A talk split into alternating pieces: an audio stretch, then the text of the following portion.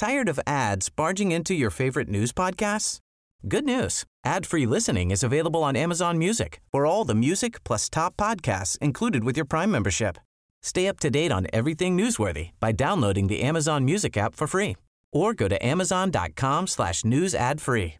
That's amazon.com slash news ad free to catch up on the latest episodes without the ads.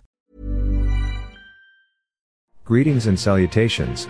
Thank you for lending an ear to the voice of the Times for Wednesday, November 8, 2023. For today's editorial, let World Bank manage climate fund. A final round of talks aimed at establishing a plan for a climate loss and damage fund was held last Friday and Saturday in Dubai. The fifth such meeting since an agreement to pursue such an initiative was reached by 196 countries at the COP27 Climate Summit in Egypt in November 2022. Delegates to the Loss and Damage Fund negotiations were hoping to hammer out a draft that could be presented at the upcoming COP28 summit to be held in Dubai beginning November 30th, as specified by last year's agreement, but the effort seems to have failed. Ironically, it appears that it is the developing countries, the ones most vulnerable to climate change and the main beneficiaries of the proposed fund, that are the most responsible for the year's worth of negotiations coming to naught. Loss and damage is a term used to describe compensation for permanent and irreversible climate change impacts that cannot be mitigated and to which countries cannot adapt. The basic idea has been around for some time and was first brought up in 2007 at the COP13 Climate Summit. Examples of impacts that would fall under the umbrella of loss and damage include the permanent loss of land and property due to sea level rise, the cost of rebuilding infrastructure damaged or destroyed by flooding, or losses in income from crops that are destroyed by flooding or drought. Generally accepted estimates from economic researchers put the costs of loss and damage at about $400 billion annually by 2030, increasing to more than $1 trillion per year by 2050. These costs will be incurred even if the world manages to keep global temperature rise to 1.5 degrees Celsius over the pre-industrial annual average temperature, the goal set by the 2015 Paris Climate Accord. Since recent research shows that target is almost certainly out of reach already, the costs of climate loss and damage are likely to be much higher than those estimates. A fundamental problem with any sort of global climate agreement is that it is necessarily voluntary in nature, there is no mechanism apart from reputational pressure to compel nations to comply with it. Thus, virtually every agreement made beginning with the Paris Agreement in 2015 has fallen short of what has been pledged, whether that concerns contributions to mitigation and adaptation funds, overall emissions reductions, or more recently, pledges to reduce methane emissions and deforestation. The proposed loss and damage fund has the same handicap, and climate vulnerable countries, among whom the Philippines is becoming a leading voice, have rightly been bitterly critical of industrialized nations' failure to hold up their end of the bargain.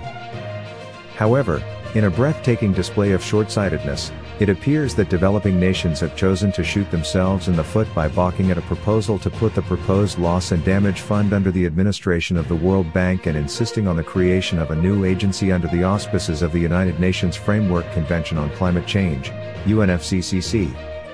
The reason for this is that developing countries do not like the World Bank's ways of doing business, according to one analysis of the recent talks, particularly because the multilateral institution is perceived as being a tool of the US, and is thought to be more likely to offer loans rather than no obligation grants to countries in need of loss and damage compensation.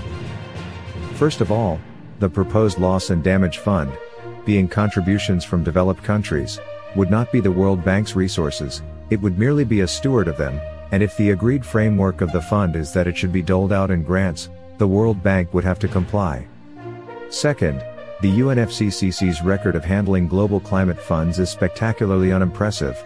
The Green Climate Fund, GCF, under development since 2011 and supposedly fully up and running since 2015, has provided a mere $13.5 billion in funding to the entire world in that time. The World Bank, on the other hand, has a complete infrastructure and, more importantly, the expertise already in place. If developing countries want financial compensation from climate harm, which they are indeed entitled to, then they should be more realistic in their choices to ensure that it actually comes to fruition, and let the World Bank handle it. Our longest trusted English newspaper since 1898. Now available digitally. Computer Order the Manila Times Digital Edition. Subscribed. Get the Manila Times Digital Edition for less than 2 pesos and 50 centavos per day when you sign up for one year. The Manila Times, news source of choice, trusted since 1898. Tired of ads barging into your favorite news podcasts? Good news. Ad-free listening is available on Amazon Music for all the music plus top podcasts included with your Prime membership. Stay up to date on everything newsworthy by downloading the Amazon Music app for free or go to amazon.com slash news ad free. That's amazon.com slash news ad free to catch up on the latest episodes without the ads.